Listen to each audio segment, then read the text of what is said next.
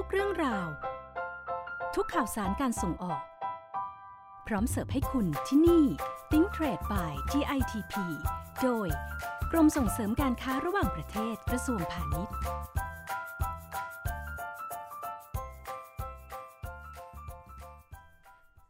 ตอน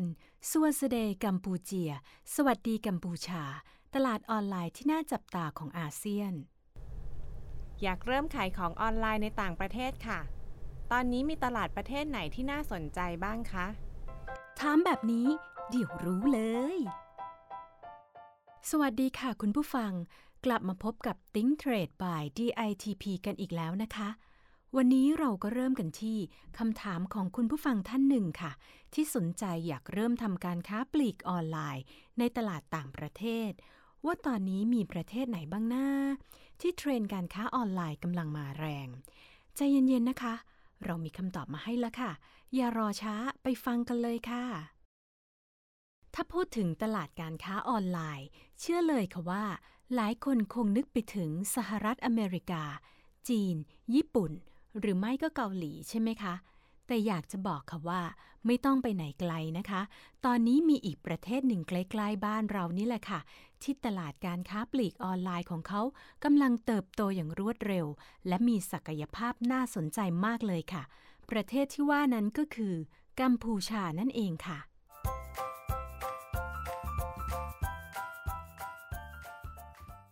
หลายคนอาจจะยังไม่ทราบนะคะ แต่กัมพูชาเป็นประเทศหนึ่งในภูมิภาคอาเซียน ที่มีการพัฒนาด้านระบบเทคโนโลยีการติดต่อสื่อสารโทรคมนาคม อย่างรวดเร็วและต่อเนื่อง เขามีการใช้อินเทอร์เน็ตความเร็วสูงระดับ 4.5G กันมาตั้งนานแล้วนะคะ แต่ในปีนี้ค่ะ ก็เริ่มมีการขยับขยายมาใช้เป็น 5G กันแล้วด้วย ซึ่งจากข้อมูลนะคะระบุว่า ปัจจุบันกัมพูชา มีประชากรประมาณ 16.7 ล้านคน และในจำนวนนี้มีประชากรถึง 15.8 ล้านคนที่เข้าถึงการใช้บริการอินเทอร์เน็ต คิดเป็นเปอร์เซ็นต์นี้ก็เกือบ 100%เต็มเลยนะคะ พูดง่ายๆก็คือ บ้านเขาแทบทุกคนเนี่ยได้ใช้อินเทอร์เน็ตกันหมดเลยค่ะ และปัจจัยสำคัญที่ทำให้ตลาดการค้าออนไลน์ของกัมพูชา เติบโตอย่างรวดเร็วก็คือ อายุของประชากรชาวกัมพูชานั่นเองค่ะเราะตอนนี้นะคะ ประชากรเกินครึ่งหนึ่งของเขาอยู่ในช่วงวัย 15-54 ปี และอายุเฉลี่ยของคนในประเทศเขาก็อยู่ที่ 24.3 ปีเท่านั้นเองค่ะ เรียกว่ายังอยู่ในวัยรุ่นกันอยู่เลยนะคะ ไม่แปลกใจเลยล่ะค่ะที่คนวัยนี้จะให้ความสนใจในเรื่องเทคโนโลยีการติดต่อสื่อสารออนไลน์เป็นอย่างมาก โดยช่องทางที่ชาวกัมพูชาใช้เข้าถึงอินเทอร์เน็ตก็คือ โทรศัพท์มือถือนั่นเองค่ะ จากข้อมูลล่าสุดของปีนี้นะคะ ชี้ค่ะว่า ชาวกัมพูชามีการใช้โทรศัพท์มือถือ เพื่อเชื่อมต่อข้อมูลทางดิจิทัลมากถึง 97%เลยล่ะค่ะ ส่วนที่ว่าตลาดการค้าออนไลน์ของกัมพูชากำลังมาแรงนั้น แรงขนาดไหน ลองคิดดูนะคะว่า ปกติเวลาเปิดตัวสินค้าใช่ไหมคะ เราก็จะต้องเปิดตัวในตลาดออฟไลน์ก่อน เพื่อให้ผู้ซื้อได้เห็นได้สัมผัส ตัวสินค้าจริง ๆ แล้วจึงขยายช่องทางการขายไปยังตลาดออนไลน์ใช่ไหมล่ะคะ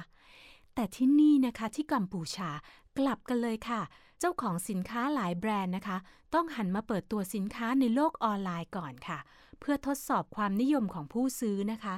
ถ้าเห็นว่ากระแสดีถึงจะสั่งสินค้าจริงมาลงในตลาดออฟไลน์ค่ะ เป็นยังไงล่ะคะ แบบนี้ต้องบอกเลยนะคะว่า เทรนด์การค้าออนไลน์ของเขามาแรงมากแม่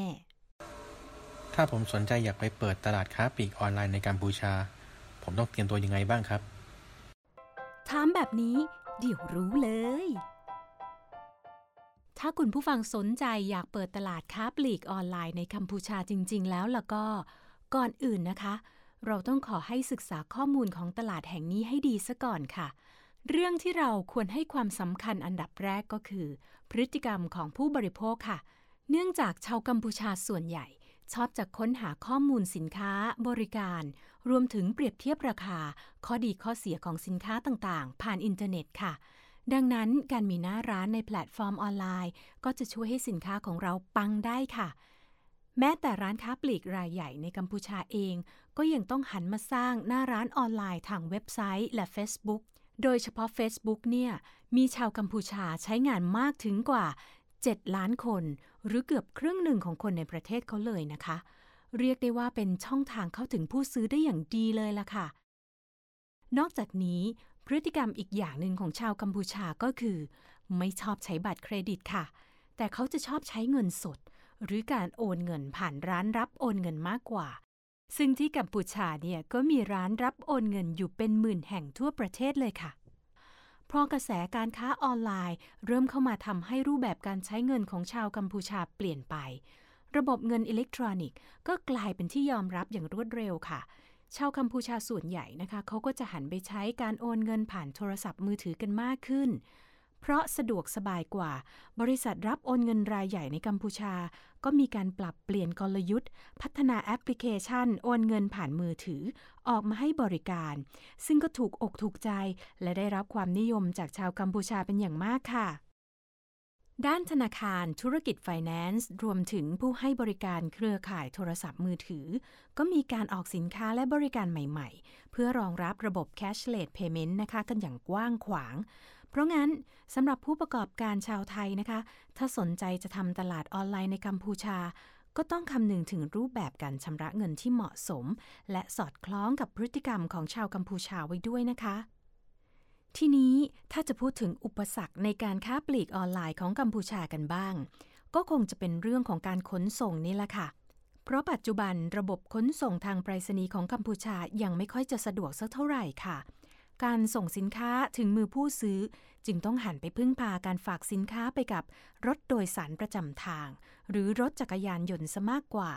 หรืออีกวิธีที่เขานิยมทำกันนะคะ ก็คือส่งสินค้าไปยังร้านค้าค่ะ แล้วนัดให้ผู้ซื้อมารับสินค้าด้วยตัวเอง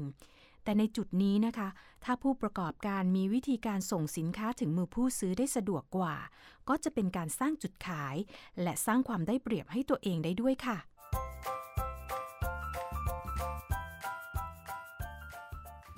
เป็นยังไงกันบ้างคะ กับตลาดค้าปลีกออนไลน์ของกัมพูชา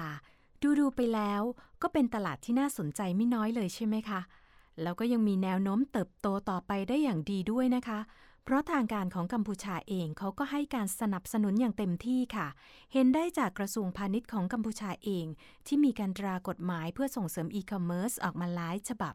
และก็แน่นอนว่าตลาดที่น่าสนใจขนาดนี้ ย่อมมีผู้ค้าหลายราย อยากมาจับจองพื้นที่